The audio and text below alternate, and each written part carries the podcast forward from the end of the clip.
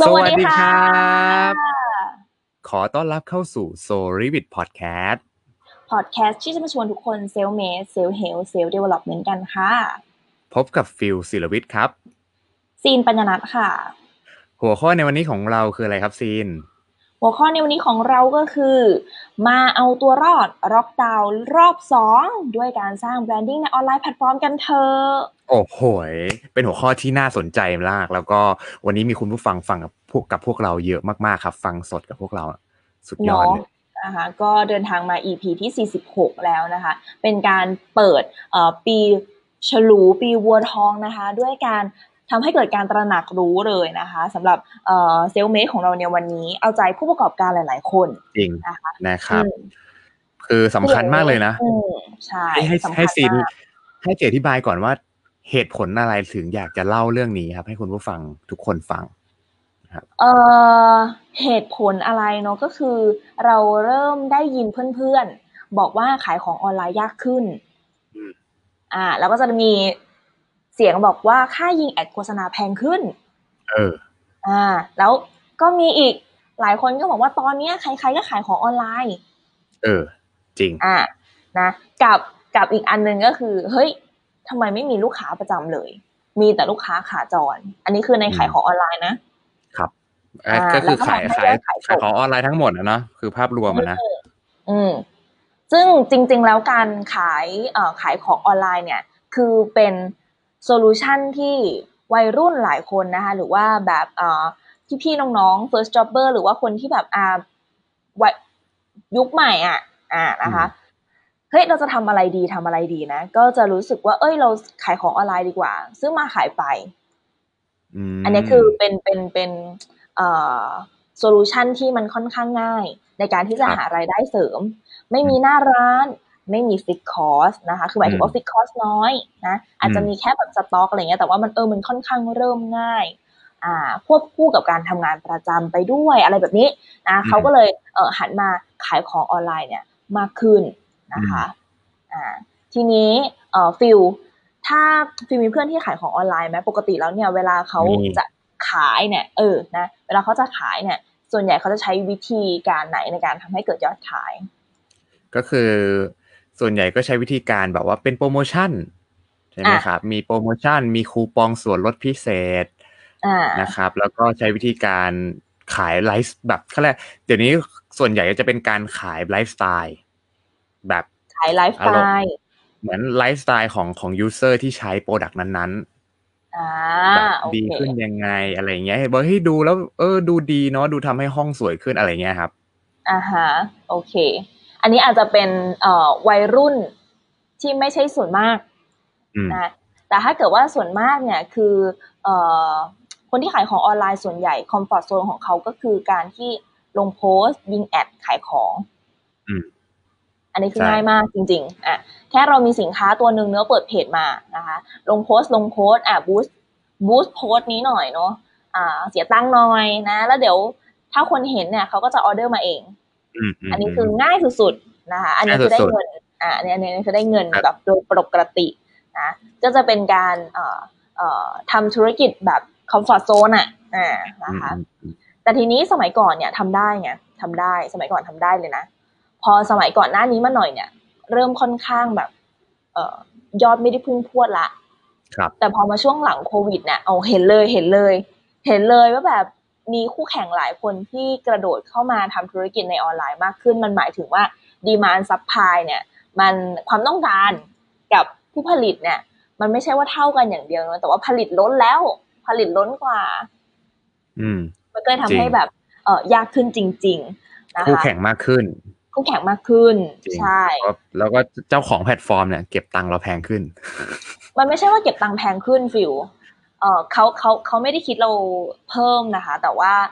ด้วยความที่คู่แข่งเยอะมากเนาะอืมเราก็เลยต้องการที่จะใส่เงินเข้าไปให้มันเยอะมากขึ้น เพื่อให้มันตรงกับตลาดมากขึ้น จริงครับ อ่า เพราะฉะนั้นก็คือยิงแอดมันไม่ได้ง่ายเหมือนสมัยก่อนนะคะ แล้วก็ซีนไปเสิร์ชเนาะใน Google Trend ฟิวครับนะคำที่ search เยอะมากที่สุดเกี่ยวกับคำว่าออนไลน์นะคะ คือว่าเอ่อดาวรุ่งพุ่งแรงเนี่ย คือนะคืออะไรรู้ไหมคืออะไรอยากรู้มากเลย อันนี้เป็นสิ่งที่อยากรู้มาก คือซีนรู้สึกว่า เออ จริงแบบกราฟด้วยนะ ช่วงธันวาเนี่ย search คำนี้ยังไม่เยอะมากเท่าไหร่เลยอะแล้วอยู่ดีพอปลายธันวา แล้วพุ่งขึ้นมาต้นมกราเนี่ยค่ะ มันขึ้นมาแบบ เออเออมากกว่าเป็นร้อยเท่าอะคือกราฟเป็นแบบว่ามันนั่นแรกมันก็นอนอย่างเงี้ยอยู่ดีๆมันขึ้นมาเลยเนี่ย คือคำว่าขายของออนไลน์ โอ้โหแสดงว่ามีแต่คนสนใจคำว่าขายของออนไลน์มากใช่ขายของออนไลน์ใช่ปะขายออนไลน์ปีหกหกสี่อะไรดี อ่า ขายของออนไลน์ยังไงให้ปังๆอืมสินค้าออนไลน์ปีหกสี่อย่างเงี้ยจริง แสดงว่ามีออนไลน์มีการขาย แสดงว่าการขายอะไรก็ตามที่อยู่ในออนไลน์เนี่ยคนสนใจมากๆเลยตอนเนี้ย ใช่ เพราะว่า เออเราเริ่มรู้แล้วว่าตั้งแต่โควิดที่ผ่านมาเนี่ยเออคุณป้าคุณน้าคุณอาเนี่ยกด Grab ง่ายขึ้นหมายถึงว่า Grab Food เอยหรือว่าสั่งของกับใช่แพลตฟอร์มออนไลน์อย่างง่ายขึ้นใช่นะคะเพราะฉะนั้นคือตอนนี้ทุกคนก็เลยรู้สึกว่าเฮ้ยถ้าเราแบบเอออยากจะไปต่ออยากจะรอดเนี่ยต้องต้องทำอะไรในออนไลน์สักอย่างหนึ่งอืมครับนะคะแล้วมันก็จะเข้าวนสู่อีหลอบเดิมอย่างแน่นอนนะก็คือมีสินค้ามาสต็อกโพสต์ขายยิงของยิงแอดยิงแอดอืม นะนะคะ ใครหลายๆ คนที่เอ่อไลฟ์ขายของเนี่ย ก็สามารถยังใช้วิธีนี้ได้อยู่นะ แต่ว่าอืมเอ่อซีรู้สึกการมี trust หรือว่า สารสัมพันธ์ที่ดีกับลูกค้าและคนขายก็ยังสำคัญ มันไม่ใช่ว่าอยู่ดีๆเราจะสามารถมาไลฟ์ขายของได้เลยถูกไหมใช่ มันต้องมี high touch ด้วย เออ มันต้องมีปูพื้นอะไรก่อนหน้านี้มาบางอย่าง คนขายเขาทำเอ่ออะไรมาก่อนที่เกี่ยวกับสินค้านี่นู่นนี่นั่นมันต้องมีการลิงก์กันอะไรบางอย่างอืมครับนะคะดังนั้นก็คือเออค่อนข้างยากมากเลยในการทำออนไลน์สมัยนี้นะอืมแล้วเฮ้ยเราจะทำยังไงอะ เราจะทำยังไงนะ ให้เรารอด ในล็อกดาวน์รอบสองนี้นะคะอืมคือจริงๆก็อาจจะไม่ได้ล็อกดาวน์แบบ ทั้งหมด แต่ว่าเพียงแต่ว่าเหมือนเขาใช้มาตรการที่เข้มเข้มงวดนะรัฐบาลเขาใช้คำนี้ มาตรการเข้มงวดมากขึ้น แล้วก็อ่าสีพื้นที่สีแดงก็ต้องมีอะไรนะ เป็นเหมือนเอกสารเข้าออกแล้วอะตอนเนี้ย อ่าอ่า ส่วนตัวซิงคิดว่าคล้ายๆกับล็อกดาวน์แต่ว่าเขาไม่พูดอืมคำว่าล็อกดาวน์ใช่ถูกต้องครับอ่าแต่เขาจะเพิ่มเพิ่มจำนวนที่ที่ล็อกอะไปเรื่อยๆตามการแพร่ระบาดอืมนะคะ มันก็เลย มันก็เลยไม่ไม่ได้พูดว่าล็อกดาวน์เนอะแต่ว่ามันเหมือนกัน เหมือนกันคล้ายๆเหมืกัอนกันเลยใช่เหมือนกันเลย ใช่อืมนะคะโอเค ก็เอ่อดังนั้นเนี่ยเราเริ่มเห็นแล้วว่า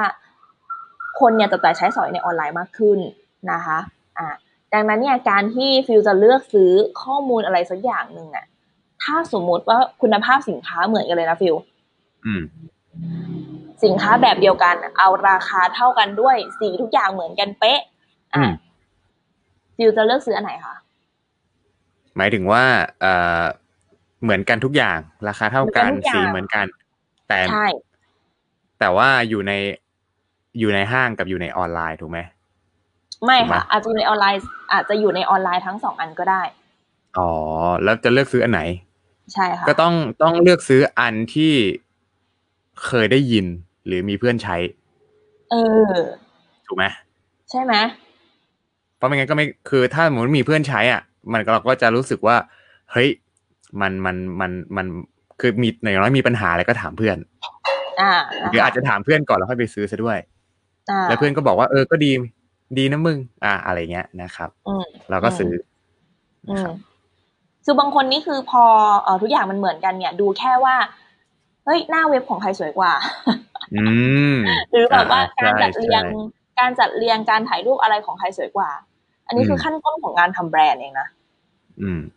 นะคะทีนี้ถ้าเกิดสมมติว่ามันสวยหมดเลยอะเพราะตอนนี้ใคร ๆ ก็เอ่อพยายามทำออกมาดีๆ ใช่ไหมคะ อันเนี้ยแหละเคล็ดลับของการเอาตัวรอดรอบนี้คือเราต้องสร้างแบรนด์ค่ะ ไม่ว่าจะเป็น personal brand ให้ตัวเองก็ดี หรือแบรนด์ให้กับ product service หรือสินค้าของเราก็ดี อืม ใช่คอืรับมนะคะ อันนี้คือ a must เลยนะคะ สินค้าที่เหมือนกันเป๊ะๆเลยเนี่ย แต่ถ้าแบรนด์ใดแบรนด์หนึ่งมีความเป็นแบรนด์อะมากกว่า คือมีอืม trust มากกว่า มีการถูกพูดถึงมากกว่า มี value มากกว่า แบรนด์นั้นย่อมมีภาษีมากกว่า อืม ใช่ อ่า จริงนะคะ เอาอย่างนี้นะ เอาง่ายๆเลย เราจะเห็นเนาะแบรนด์ที่ดังแต่ เรารู้สึกว่าเฮ้ยเขาไม่เคยโพสต์ขายเลยอะอันนี้คือแบบฟังแล้วดูโหดร้ายที่สุดนะแบรนด์ที่แข็งแกร่งอะแบรนด์ที่แข็งแรงนะคะ แม้ไม่โพสต์ขายเลย ไม่โพสต์ขายเลยคือแบบอืมโปรโมชั่นเท่านี้นะคะรีบซื้อหรืออะไรอย่างเงี้ยอะไม่ได้โพสต์ขายเลยอะเชื่อสิไหมก็มียอดขายทุกวัน อืม คนก็รู้ว่าอืมดีถูกไหมอืมมันขายด้วยตัวมันเอง คือแบรนด์มันขายด้วยตัวมัน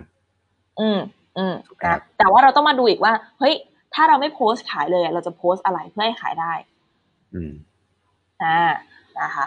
ตอนนี้นี่คือเอ่อแน่นอนลูกค้าเขามีสิทธิ์เนาะในการที่จะฉันขอเลือกก่อน ฉันขอดูก่อน ฉันไม่ต้องรีบก็ได้นะเว้นจริงแต่ว่าเออฉัเว้นนจะแต่มีว่าเวลาฉันเพราะฉันออนไลน์มีเวลาไงฉันสามารถแบบว่าปักหมุดไว้กี่กี่เว็บก็ไม่รู้ ถูกไหมแล้วฉันแล้วฉันก็มีตัวเลือกเยอะมาก ใช่เพราะสินค้าเหมือนกันอืม แล้วเผจริลองๆเลยนะบางทีมีสตาร์ทอัพที่เอาละเอาสินค้ามาเทียบราคาด้วย ใช่นะครับบอกเลยพีคเอามาก จริง ๆ นะแล้วบางแบรนด์เนี่ยคือมันเป็นสงครามราคา ลดจากหลักหลายพันมาเป็นหลักร้อยอะ คิดดูดิอืมอ่าแล้วพอมาหันกันแบบนี้อะคือมันก็เอ่อในอุตสาหกรรมของธุรกิจมันก็ไม่รู้จบอะจริงคือเราต้องฉีกนะซินซินซินรู้สึกว่าเราต้องแบบเราต้องแตกต่างอะเราต้องฉีกออกมา การแตกต่างนี่สำคัญนะเพราะว่าไม่งั้นถ้าสงอืมสงครามราคาเกิดขึ้นแล้วเนี่ย มันสุดท้ายเนี่ยมันมันคนที่เงินเยอะสุดคือผู้รอดอะเอาพูดง่ายใช่ใช่ใช่ๆถูกไหมครับ ในในสงครามของการแข่งด้วยราคานะครับ อืมคือถ้าเกิดว่าเราจะแข่งแต่ราคาอย่างเดียวนะ เราไม่ไม่มองอะไรเลยอะอ่าอืมอันเนี้ยซินรู้สึกว่ามันไม่ยั่งยืนเลยอืม เพราะเราจะไปรู้ได้ยังไงอะในอนาคตข้างหน้าเราอาจจะไปเจอแบบ เออ เจ้าตลาดที่อยู่ดีๆ อยากจะมาเขาเรียกว่าอะไรครับกอบโกยมาเก็ตอีกสักรอบนึงอะไรอย่างเงี้ย แล้วก็เขามาก็กระโดดหันมาเลอียกทีนึงเออมหันราคาอีกทีนึงนี่นี่ก็แย่เลย เราก็จะแย่เลยนะเค้กก้อนใช่ก็เล็กอยู่แล้ว มีคนมาแบ่งเค้กอีก ยิ่งเล็กเลย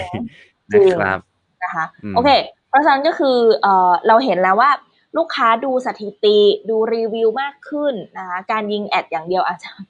ไม่ช่วยแล้วนะนะคะเพราะฉะนั้นคือเราต้องเออมีอะไรคะมีรีวิวจากลูกค้าครับมีผลงานจาก service ของเรา มีเทส i ม o เนียลอะมีเทส i ม o เนียลนะคะเก็บเอาไว้เป็นโปรไฟล์นะคะอืมคุยกับลูกค้าเนอะถ้าเกิดว่าเรามีแอดมินคุยกับลูกค้า ลูกค้าชมเรา ลูกค้าอืมอะไรเงี้ยเก็บเลยต้องเก็บนะคะเก็บอืมนะคะเอิ่มให้เรานะคะ หัดในการเอ่อหาแบรนด์ของตัวเองนะคะ จริงๆ คือคำว่าแบรนด์เนี่ยเอ่อส่วนตัวถ้าถ้าซีนแชร์นะซีนทำ product สุขภาพมาเนี่ยเจ็ดแปดปีละอืมนะคะทำ product สุขภาพหมายถึงขายของน่ะ ทุกคนขายของนะ แต่ว่าซีนลงโพสต์ลงโพสต์ขายเนี่ยน้อยมากนะคะคือครับคือคือน้อยมากจริงๆนะ แต่ด้วยความที่ตัวซีนเองนะคะ มี personal brand เนี่ยมาหนุน ตัว product สุขภาพของซีนอยู่ แล้วความเป็น personal อืม brand ของซีนเองเนี่ยมีมันมีไลฟ์สไตล์ที่สุขภาพอะคือเราครับชอบเรื่องสุขภาพจริง ๆ นะคะอืมชอบให้ความรู้ให้ทิปเทคนิคเกี่ยวกับการออกกำลังกาย motivate เรื่องการไดเอทอืมคือมันเหมือนมันเหมือนเป็นเนื้อแท้หลักๆอะว่า เออ คนคนนี้เนี่ย ชอบเรื่องราวเกี่ยวกับสุขภาพจริง ๆ แล้วเวลาเขากินของเขาเอ่อเขากินอาหารหรือทำอะไรอย่างเงี้ย มันทำให้สุขภาพเนี่ยมันดี เพราะฉะนั้นคือเวลาเขาแนะนำเขารีวิว หรือเขาทำอะไรออกมาขายเนี่ย มันเชื่อไปโดยปริยายเลยอะว่า เออ มันช่วยเรื่องสุขภาพจริง ๆ ไอ้คำว่าครบห้าหมู่ครบสารอาหารอะไรอย่างเงี้ย มันน่าฟัง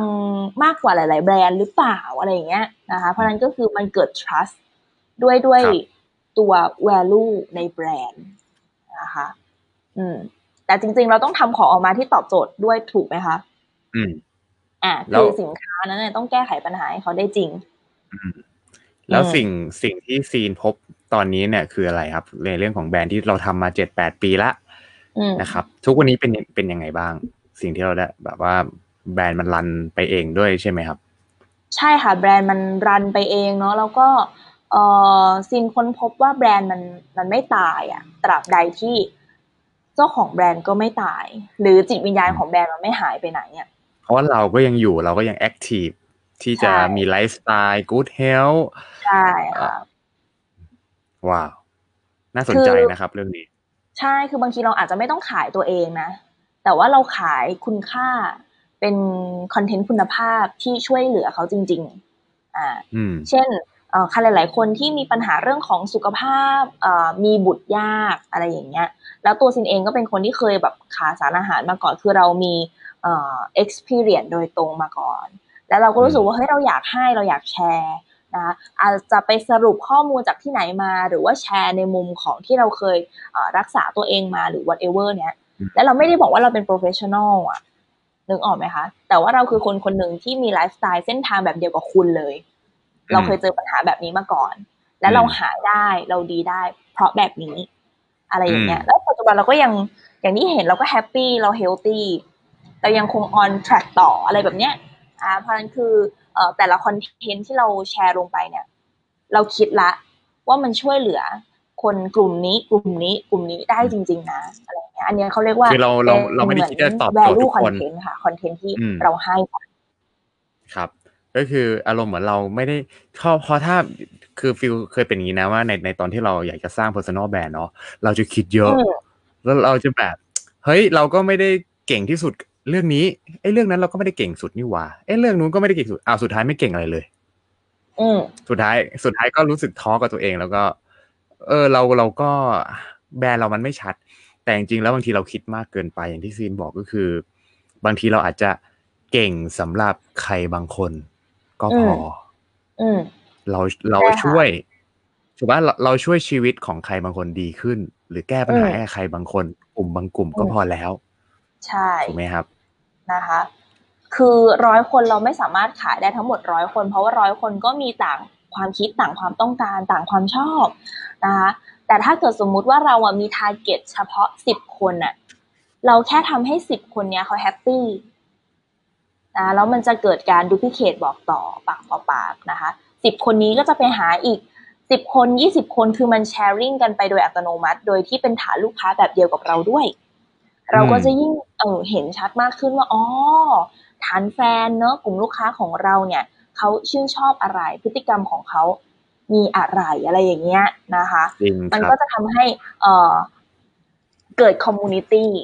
เกิดเป็น community ของแบรนด์ เกิดเป็นเหมือนสังคมอะเนาะเออ แล้วทีนี้เนี่ยไม่ต้องพูดถึงเรื่องขายของอะคือถ้าเกิดว่ามันมี trust คำว่า trust ก็คือซื้อใจอะฟิลแบรนด์ไปนั่งในใจอะ คำว่าแบรนด์ไปนั่งในใจนี้ก็หมายถึงว่าของขายเนี่ยมันมี product อะไรมัน auto ของมันอยู่แล้วคือน้ำหนักของแบรนด์น้ำหนักเสียงของแบรนด์มันมากขึ้นอะไรอย่างเงี้ยค่ะ เพราะฉะนั้นก็คือแทบจะไม่ต้องโพสต์ขายเลย แต่ว่าคือโพสต์ขายในในในเปอร์เซ็นต์ที่น้อยอะไรอย่างเงี้ยอ่าน้อยกว่าถ้าเทียบกับหนึ่งร้อยเปอร์เซ็นต์อะไรเงี้ยเออใช่ค่ะ อันนี้คือสิรู้สึกว่ามันยังคงตอบโจทย์ และตอบโจทย์มากด้วยในยุคนี้ เพราะว่ายุคนี้คือออนไลน์คือ mainstream อย่างที่ฟิลบอก คือมันเป็นถนนเส้นหลักอะ่ะใช่เออนะฟิลลองคิดดูนะ ถนนเส้นหลักนะ coffee เอ่อ coffee shop อะคือร้านกาแฟ มีเยอะมากนะคะมีเยอะ มีเยอะมาก มีเยอะมาก แล้วก็มันมีอร่อยหลายร้านหลายร้านด้วย แต่ว่าเฮ้ยทำไมพอผ่านแบบว่าเออนางเงือกสีเขียวดำอะนึกออกปะครับผม ผ่านแบบว่าร้านแบบ ร้านที่เราคุ้นเคยร้านสตาร์บัคอะไรเงี้ยมันจะสะดุดตาเรา อืม เป็นอะไรก็ไม่รู้ใช่ไหมทั้งทั้งที่เอออาจจะไม่ใช่กาแฟที่อร่อยที่สุดจริงและราคาราคาก็ไม่ได้อยู่ในสงครามราคาด้วย ราคาคือแบบ high เลย high แบบ high มาก ใช่ถูกไหมถูกว่าทานหนึ่งแก้วเหมือนกินข้าวสองมื้อสำหรับใครสำหรับบางคนใช่ครับ คือสิ่งสำคัญที่สุดว่าคือเขาไม่ได้ เล่นสงครามราคาไงเขาสนใจกลุ่มลูกค้าของเขาจริง เมื่อวานเพิ่งอ่านบทความเรื่องนี้ไปเนาะคืออันนี้อยากแชร์เนาะคือเชื่อไหมว่าอย่างยกตัวอย่างอย่างแบรนด์อย่างอย่างแบรนด์สตาร์บัคเนาะที่ซีนบอกไปเนาะเขาเขาคิดแม้กระทั่งเพลงที่จะใช้ในร้านอะ่ะ ต้องเป็น playlistที่เป็นลิขสิทธิ์ที่เขาซื้อมาเองโดยที่เราไม่สามารถไป search ฟังจากข้างนอกได้อะ ขนาดนั้นอะแล้วมันจะต้องเป็นเพเพลงเขาเรียกมันจะต้องเป็นเพลงที่คนคนไม่ไม่รู้จักค่ะเออเขามีการ research เลยว่าเขาพบว่ามันทำให้ลูกค้าเขาเนี่ยแบบ นั่งเขาเรียกอะไรเหมือนมีอัตราการซื้อแล้วนั่งที่ที่ดีขึ้น เฮ้ยมันขนาดนั้นเลยอะใช่ขนาดเขาเรียกว่าเพลงอะใช่ฟิลมันเป็นมันเป็นพันธกิจฟิลเคยอ่านพันธกิจของ Starbucks นะ ยังเลยครับ ยังเลยอะอะคำคำคำว่าพันธกิจหรือว่า mission ของฟิลหมายความว่าอะไรคะอ่าเหมือนกับว่าเป็นจุดประสงค์ปะคล้ายๆไหมฮะ สิ่งอืมของสิ่งสำคัญของภารกิจที่เขาจะอยากอืมจะทำหรือว่า mission เป้าประสงค์ใช่เป้าประสงค์ครับผมเป้าประสงค์ใช่บางแบรนด์ก็คือทำยอดขายให้ดีที่สุด อ่าอ่าบางคนอ่าเกิดมาเพื่อขายอย่างเดียวเกิดมาเพื่อขายเกิดมาเพื่อขายนะครัคะบแต่ว่าของเอ่อ Starbucks เนี่ยเขาบอกว่า ต้องการที่จะหลอมรวมจิตวิญญาณนะคะอ่าให้อะหลอมรวมจิตวิญญาณของมวลมนุษยชาตินะอืมอ่าครั้งละหนึ่งแก้วอ่าครั้งละหนึ่งคน คนละหนึ่งแก้วอืมแล้วก็ครั้งละแล้วก็ต่อไปเป็นครั้งละหนึ่งชุมชน อย่างเงี้ย โอ้โห คือคืออย่างนี้ก่อน ไอหลอมรวมจิตวิญญาณของมวลมนุษยชาติอะ ยังไม่เท่าไหร่อย่าเพิ่งทำความเข้าใจ แต่จีมีความรู้สึกว่าคิดถึง Starbucks ทีไรอะจีจะนึกถึงความมีสมาธิ หรือความแบบถ้าฉันไปนั่งอยู่สักประมาณสามสี่ชั่วโมงฉันต้องได้อะไรเป็นเป็นงานออกมาสักชิ้นสองชิ้นแน่เลยฉันจะต้องมีความเออโฟกัสกับอะไรบางอย่าง จะไม่ใช่นะคะว่าฉันเพื่อไปซื้อกาแฟกินแล้วกลับบ้านไม่จะไม่ใช่อารมณ์นั้น ไม่ใช่อารมณ์นั้น นะ แล้วก็เออเข้าไปก็มีกลิ่นอะ คือกลิ่นเนี่ยมันมันบิวอารมณ์เราแล้ว มันทำให้เราโอ้อารมณ์นี่คือสิ่งที่เขามกตั้งใจนะ ไม่ใช่สิ่งที่บังเอิญใช่มันคือเขาตั้งใจหมดเลยนะ เนาะเออครับมันคืออันนี้คือ experience ของลูกค้า ใช่ experience ของลูกค้า แล้วก็เป็นการหลอมรวมจิตวิญญาณจริงๆอะแล้ว Starbucks อะเข้าไปในร้านไม่ใช่ว่าเสียงเบานะอืมเสียงไม่เบานะนะเพราะฉะนั้นก็คือ เออเขาตีโจทย์ตรง mission ตรงนี้เขาแตกจริง ๆอะเออนั่งนั่งนั่งเบียดเบียดกันนะ แต่ว่ารู้สึกว่าเข้าไปคุยกันแล้วแล้วมันได้งานอะมันได้การโฟกัสอะไรบางอย่างอะไรอย่างเงี้ยนะคะอืมอ่านี่นี่แล้คือวควความสำคัญของแบรนด์ถูกปะถูกค่ะ เขาไม่ได้ขายกาแฟนะ Starbucks อะเพราะบางคนไม่กินกาแฟก็เข้า Starbucks ทุกวันเออแปลกไหมเออแล้วเขาก็ไม่ไล่ด้วยนะ คนที่เออไปนั่งแล้วไม่ซื้อเขาไม่อะไรไล่เออนี่คือใช่สิ่งสำคัญนะ ใช่นะคะเนี่ยเพราะฉะนั้นก็คือแบรนด์ของเราอะค่ะ มันมีพันธกิจหรือเปล่า นะอย่าง UX Health UX Health มีพันธกิจนะคะ มีครับก็อ่าอ่าแน่นอนจุดประสงค์สิ่งหนึ่งเนาะที่ฟิลอะรู้สึกว่าเป็นเป็น passion ที่ทำให้เรารู้สึกว่าวันเนี้ยเราเรามีความสุขที่ได้ทำมันก็คือการที่แบบได้เอาเรื่องสุขภาพที่มันยากปัญหายากๆมากเลยอืมที่บางทีหมอก็อธิบายไม่รู้เรื่องนะครับอืมแต่ว่าเนื่องจากฟิลเรียนจบออกแบบมาเราฟิลก็จะมีความที่เราเข้าใจว่าทุกอ่า วิวิธีการให้กลุ่มลูกค้าเนี่ย หรือคนทั่วไปเข้าใจเรื่องที่มันยากๆอะ เราจะใช้ค่ะวิธีการอธิบายยังไง ในมุมมองของเรานะครับ เพราะฉะนั้นอ่าเราก็เลยมี passion ว่าอยากจะให้เรื่องสุขภาพเนาะแล้วแล้วแล้วแล้วก็เรื่องของความมั่งคั่งเนี่ยให้มันเป็นเรื่องที่ง่าย ทุกคนสามารถเข้าใจได้เลยเอาไปใช้ได้เลย อืมนะครับใช่นี่ก็เป็นเพราะฉะเป็นั้นก็คือ mission อ่าเข้ามาใน UX Health เนี่ย หรือว่าฟังพอดแคสต์ UX Health อ่านคอนเทนต์เพจ UX Health เนี่ยจะต้องได้สาระสุขภาพแบบง่ายๆ ฟังแล้วเข้าใจง่ายใช่ไหมใช่เลยครับ นี่คือพันธกิจอ๋อสุดยอดนะคะ เพื่อเพื่อให้เอ่อทุกๆคนมีสุขภาพที่ดีขึ้น ถูกต้องครับ โอเคใช่เลยเนี่ยอะอันแล้วเนี้อยย่างคือมันเป็นค่ะ อย่างของโซไลฟ์ล่ะโซไลฟ์ล่ะคอ่ารับโซไลฟ์โซไลฟ์พันธกิจก็ชัดนะ คือ โซไลฟ์ตั้งใจจะบอกว่าขยันอย่างเดียวไม่พอ อืมมีรายได้ทางเดียวก็ไม่พอ อืม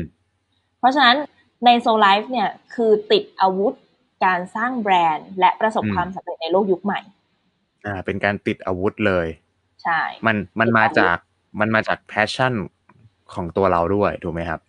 ใช่เพราะว่าเนอะส่วนตัวซินเองซินไม่เคยทำงานใน firm เนอะไม่เคยทำงานระบบเลยนะคะ คือไม่ทำไม่เคยทำงานประจำเลย นะอ่าเรามีรายได้ ถ้าพูดถึงนะรายได้มาจากหลาย ๆ ทาง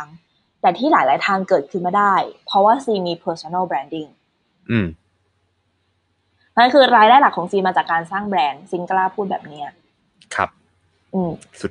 น่าสนใจมาก เพราะว่ามันเป็นสิ่งที่หลาย ๆ คนอยากจะไปถึงจุดนั้น ใช่ สินค้าสุขภาพต่างๆ ขึ้นมาเนี่ยค่ะซีนไม่ได้เกิดมาจากเฮ้ยฉันจะขายอะไรดีนะอะไรอย่างนี้ ไม่แต่มันเกิดมาจากการที่ซีนน่ะมี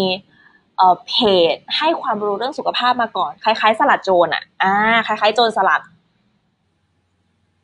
คือโจรสลัดนี่คือมีการเปิดเพจเพื่อที่จะให้ข้อมูลเรื่องสุขภาพก่อนถูกไหมคะ แล้วเขาค่อยมีร้านสลัดเนี่ยตามหลังมา ครับผม ใช่ ของซินจะคล้าย ๆ ประมาณนั้นเหมือนกัน เพราะว่ามันเกิดมาจาก passion เรามาก่อน เจ้าของของโจรสลัดก็เป็นผู้ชายคนหนึ่งที่เอ่อเป็นวิศวกรที่คุณแม่เนี่ย ป่วยเป็นมะเร็ง แล้วก็อยากที่จะเออดูแลท่าน แล้วก็ศึกษาเรื่องสุขภาพอย่างจริงจังเราก็เลยมี passion ในการที่จะบอกต่อเรื่องราวสุขภาพเหล่านี้ ลงมาในเพจ มันเกิดขึ้นมาจากอย่างนั้นก่อนเห็นไหมมันมันไม่ใช่แบบ มันไม่ใช่ตั้งว่าฉันจะทำเพจ สุขภาพเพื่อให้คนอยากดูแลสุขภาพอะไรเงี้ยมันมันมันมันจะมี mission ที่ลึกกว่านั้น ใช่ใช่นะฮะเพราะฉะนั้นตัวซินเองซินมองว่าผู้ประกอบการหลายคนหรือคนที่เคยทำเอ่ออะไรขายมาก่อนนะอ่าลอง recheck กับตัวเองนะคะ ถ้าเคยทำนะ หรือแบบเพื่อนเราเคยทำอะเขาก็จะบอกว่า เออ เราชอบกินบราวนี่เราเลยทำบราวนี่ขายเราเราเราเราชอบเล่นโยคะเลยทำเสื้อผ้าโยคะขาย เราชอบเล่นโยคะ เราก็เลยเปิดสอนโยคะ หรือเราชอบสิ่งนั้นสิ่งนี้ชอบอ่านหรือชอบอะไรก็แล้วแต่ แล้วเราก็รู้สึกว่าเราอยากทำต่อยอดกับสิ่งสิ่งนั้นอะมันก็แสดงว่า เออแพชชั่นของเรา มันเบสออนแล้วนี่นาเรามีตัวกุกไฟของเราขึ้นมาแล้วค่ะ ว่าเราจะทำอะไร แต่สิ่งแค่ขออย่างเดียวก็คือว่า เออการขายที่ดีเนี่ยคือต้องสร้าง trust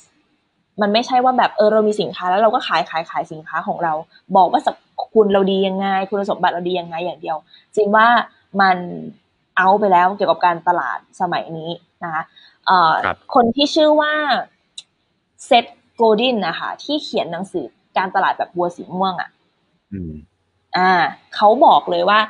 การทำการตลาดรูปแบบเดียวนะ ที่จะยังเหลือรอดอยู่อะ คือคอนเทนต์มาร์เก็ตติ้ง คอนเทนต์มาร์เก็ตติ้งใช่ คือการทำการตลาดที่ให้คอนเทนต์ที่ตอบโจทย์ลูกค้า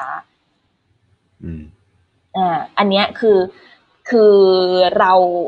คือในคอนเทนต์อาจจะไม่มีสินค้าของเราเลยก็ได้นะคะแต่ว่าคอนเทนต์นั้นน่ะจะต้องตอบโจทย์อะไรบางอย่าง ให้กับลูกค้าที่เป็นการสร้าง trust ให้ลูกค้าเขาเกิดเอ่อเกิด trust เกิด respect ในตัวแบรนด์ นะคะ แล้วทุกคนก็จะรู้อยู่แล้วแหละว่าแบรนด์เนี้ยทำสินค้าทำ service หรือขายอะไร อืมอ่าใช่เพราะนั้นก็คืออันเนี้ยคือ key มากๆเลยนะคะในการที่จะรอดในการทำธุรกิจในยุคนี้อ้าวโหเสียงมากนะคะเรียกว่าธรรมชาติสุดๆนะครับใช่ ธรรมชาติมากๆดังนั้นเนี่ยการที่เราเอ่อการการที่เราจะขายในยุคนี้นะ ให้ได้นะ คือก็ต้องบอกว่าขายเลยนะหรือว่าทำธุรกิจเนาะอย่างงงกับซีนะ แต่ถ้าเราไม่ขายอะ่ะ แล้วเรายิ่งให้อะค่ะ เราจะยิ่งขายได้ อืม อืม จริง ๆ นะ อืม น่าสนใจน่าสนใจ อันนี้เราทบทวนอีกครั้งหนึ่งนะ ถ้าถ้าเราไม่ได้เน้นขาย แต่เราเน้นเป็นการกิฟต์การให้แวลูการให้อะไรบางอย่างแก่เขาก่อน นี่คือการเป็นการขายในปลายทางสุดท้ายถูกไหม ใช่อ่า เนี่ยจะพวกจะได้จะได้นำไปใช้ได้เลยนะครับคือคือคือมันมันเป็นออโตเมติกอะค่ะของหลายหลายหลายหลายยูนิคอร์หรือว่าคนที่เป็น content creator ที่ดังๆเนาะแล้วปัจจุบันก็คือต่อยอดเป็นการทำธุรกิจเนี่ย หลาย ๆ คนที่เริ่มต้นเนี่ยค่ะ ก็คือมาจากการให้คอนเทนต์ที่เป็นประโยชน์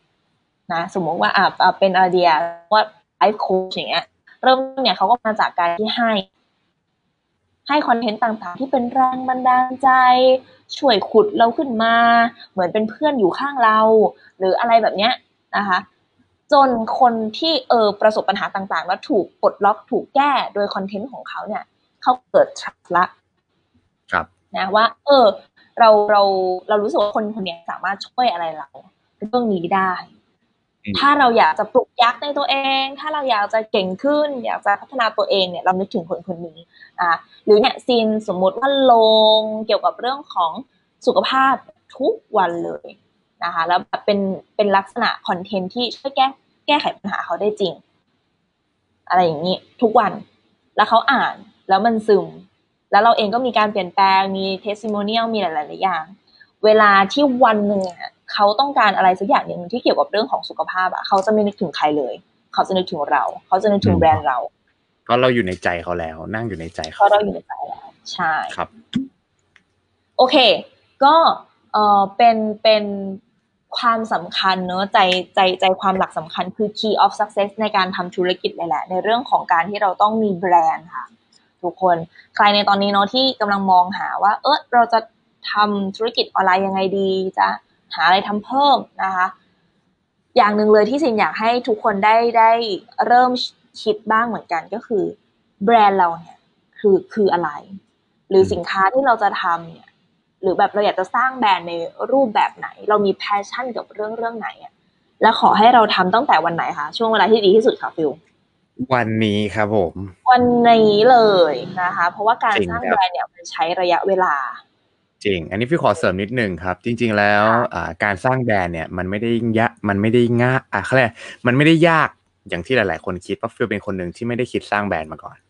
มันง่ายใช่ไหมฟิลมันง่ายมันง่ายมันมันเหมือนจะง่ายแต่ก็ก็ก็ไม่ง่าย แต่ก็ไม่ยากจนเกินไป แต่จริงๆแล้วการการสร้างแบรนด์เนี่ยมันคือการที่ถ้าเอาแบบง่ายนะ quick quick start นะในการสร้างแบรนด์นะในในสไตล์ของฟิลนะ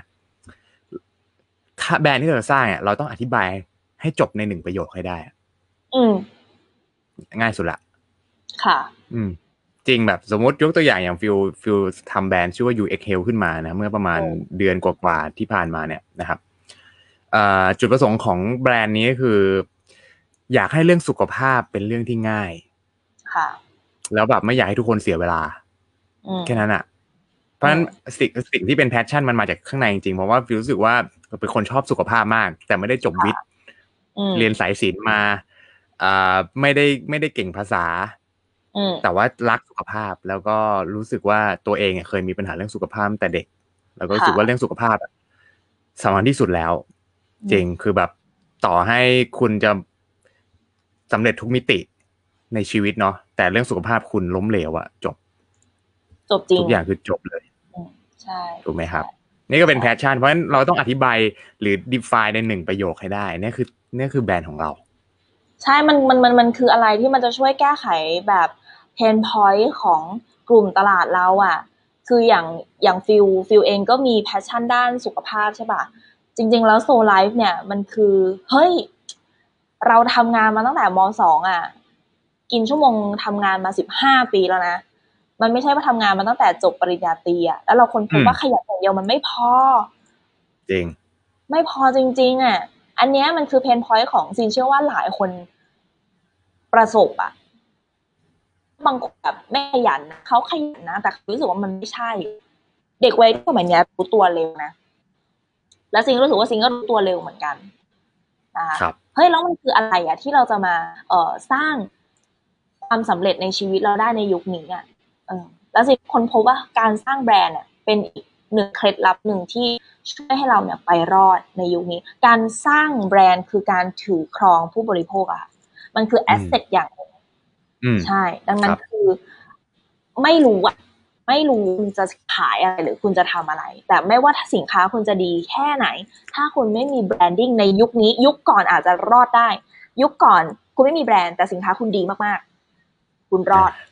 แต่ยุคนี้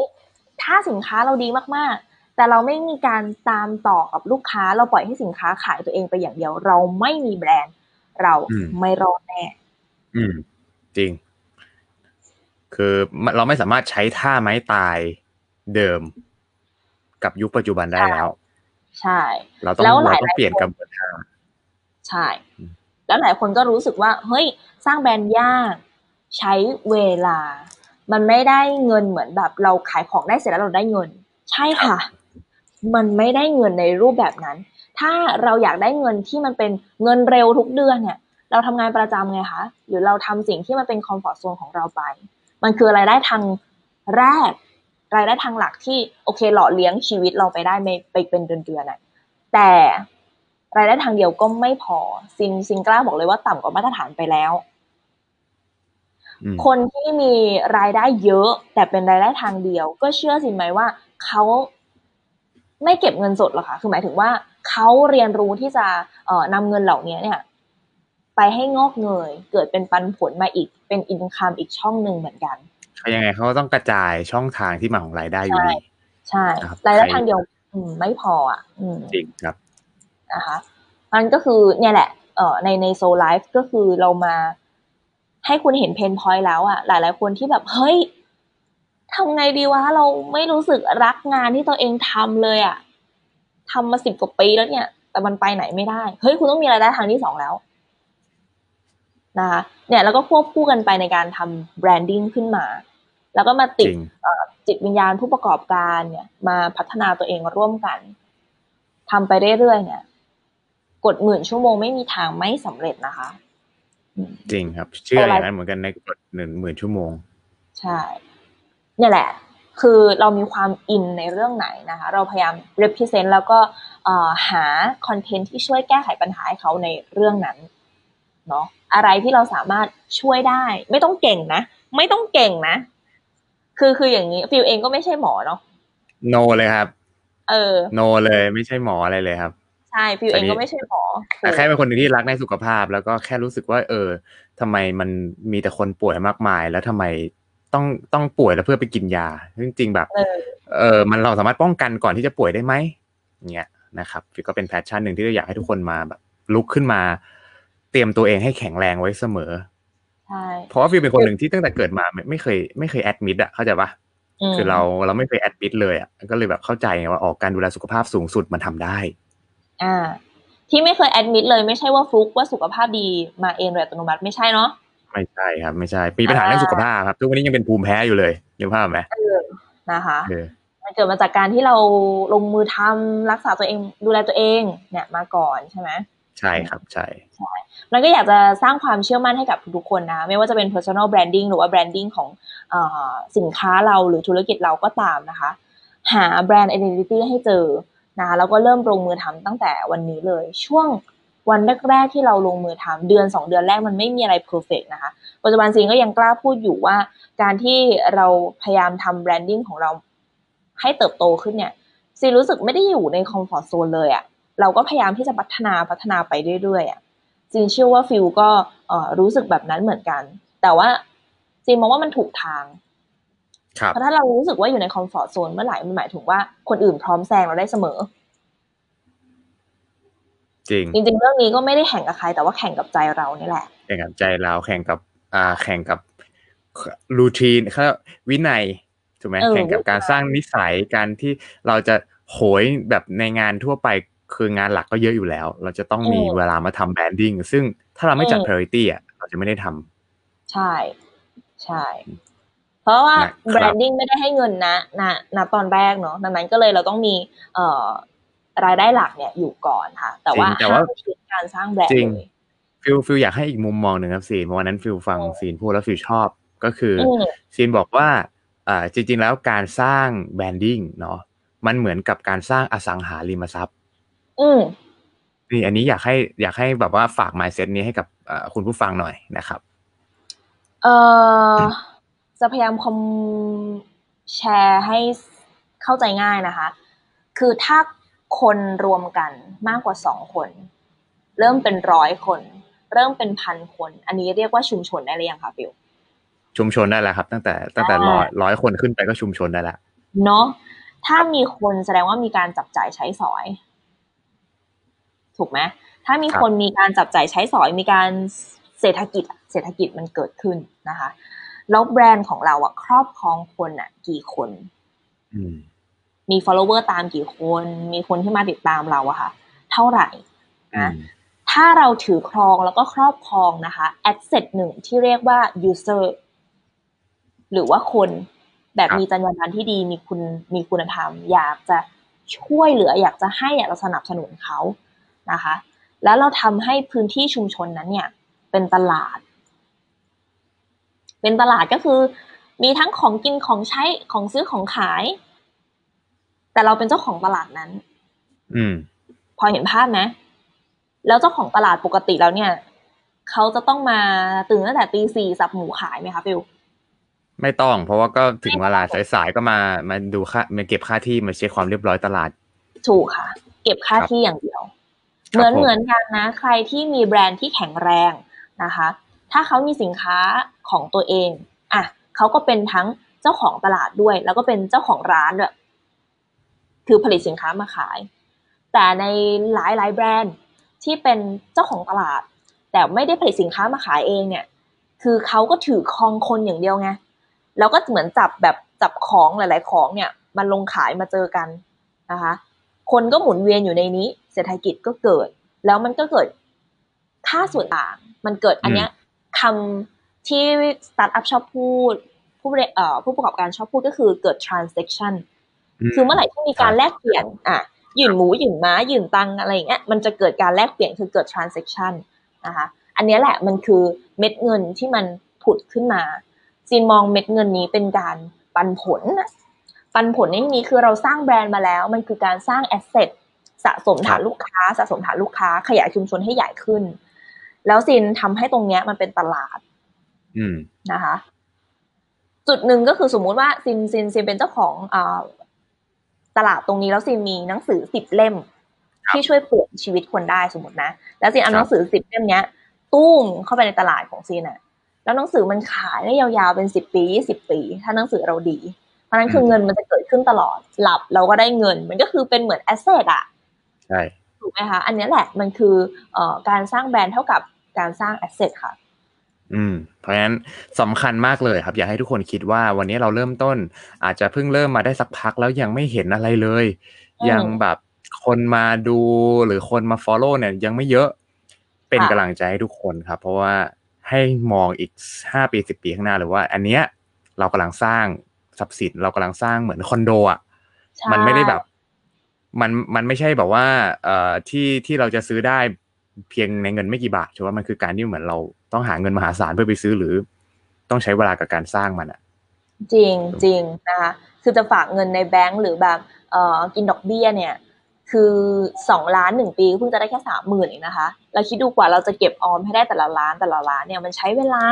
เพราะนั้นคือเฮ้ย เราอะต้องต้องมีความสม่ำเสมอในการสร้างแบรนด์ของเราอย่างมีสมาธิอย่างมีโฟกัสจัดเวลานะคะ แล้วงานหลักของเราก็ทำให้ได้ดีอย่าตก ใช่ครับ อืมใช่โอ้ก็เรียกว่าวันนี้วันนี้อัดแน่นมากนะครับจะว่าเป็นเป็น EP หนึ่งที่น่าสนใจแล้วอยากจะเชิญทุกคนฟังซ้ำอีกรอบหนึ่งนะครับใช่ค่ะสำหรับเอ่อเรื่องของ branding แบบแบบ how to kickstart สำหรับมือใหม่อะไรเงี้ยซินก็คิดอยู่เนอะว่า จะลงใน Soul Life EP ต่อไปเหมือนกัน ก็เอ่อถ้าใครที่ชอบเรื่องแบรนดิ้งจริงๆเนาะก็สามารถมาฟังได้นะคะได้เลยนะครับอะก็สามารถติดตามพวกเรานะคะ Soul Read นะผ่านช่องทางไหนได้บ้างคะฟิลครับผมสามารถติดตามพวกเรานะครับผ่านนะครับไม่ว่าจะเป็น Podbean นะครับ Apple Podcast Spotify Google Podcast YouTube และทุกๆช่องทางครับที่ทุกคนฟัง podcast ครับ เย่นะคะ ก็สามารถเข้าไปให้กำลังใจให้ความคิดเห็นเนาะกับพวกเราได้ที่ Facebook Fanpage นะคะ S O U L R I W I T s o l i v i t ค่ะครับครับใครที่ชอบก็กดไลค์นะ ถูกใจก็อย่าลืมกดแชร์ แล้วก็ถ้าแคร์กันก็คอมเมนต์นะครับ ให้กำลังใจพวกเราแล้วก็สามารถนะครับอ่าไปคอมเมนต์ในแบบฟอร์มนะ ที่พวกเราจะแปะไว้ใน description ได้นะแล้วแล้วที่สำคัญเนี่ย ใครที่ เป็นทีมฟังย้อนหลังอ่านะครับสำหรับทีมที่ฟังย้อนหลังแล้วได้ยินนะครับอ่าอย่าลืมนะครับ สามารถกลับไปดูไลฟ์สดนะที่เห็นหน้าพวกเราสองคนได้นะครับในทุกๆ EP เลยก็คือสามารถดูใน description ในทุกๆแพลตฟอร์ม ที่ทุกคนฟังพอดแคสต์ครับ ใช่เลยค่ะ โอเค วันนี้เราสองคนนะคะ ก็ต้องขอตัวลาไปก่อนแล้วนะคะ แล้วก็พบกันใหม่สำหรับ EP หน้านะคะ EP ที่คอนเทนต์เนื้อหาดีแน่นอนนะคะ วันนี้เราสองคนก็ต้อง ขอตัวลาแล้ว สวัสดีค่ะ สวัสดีครับ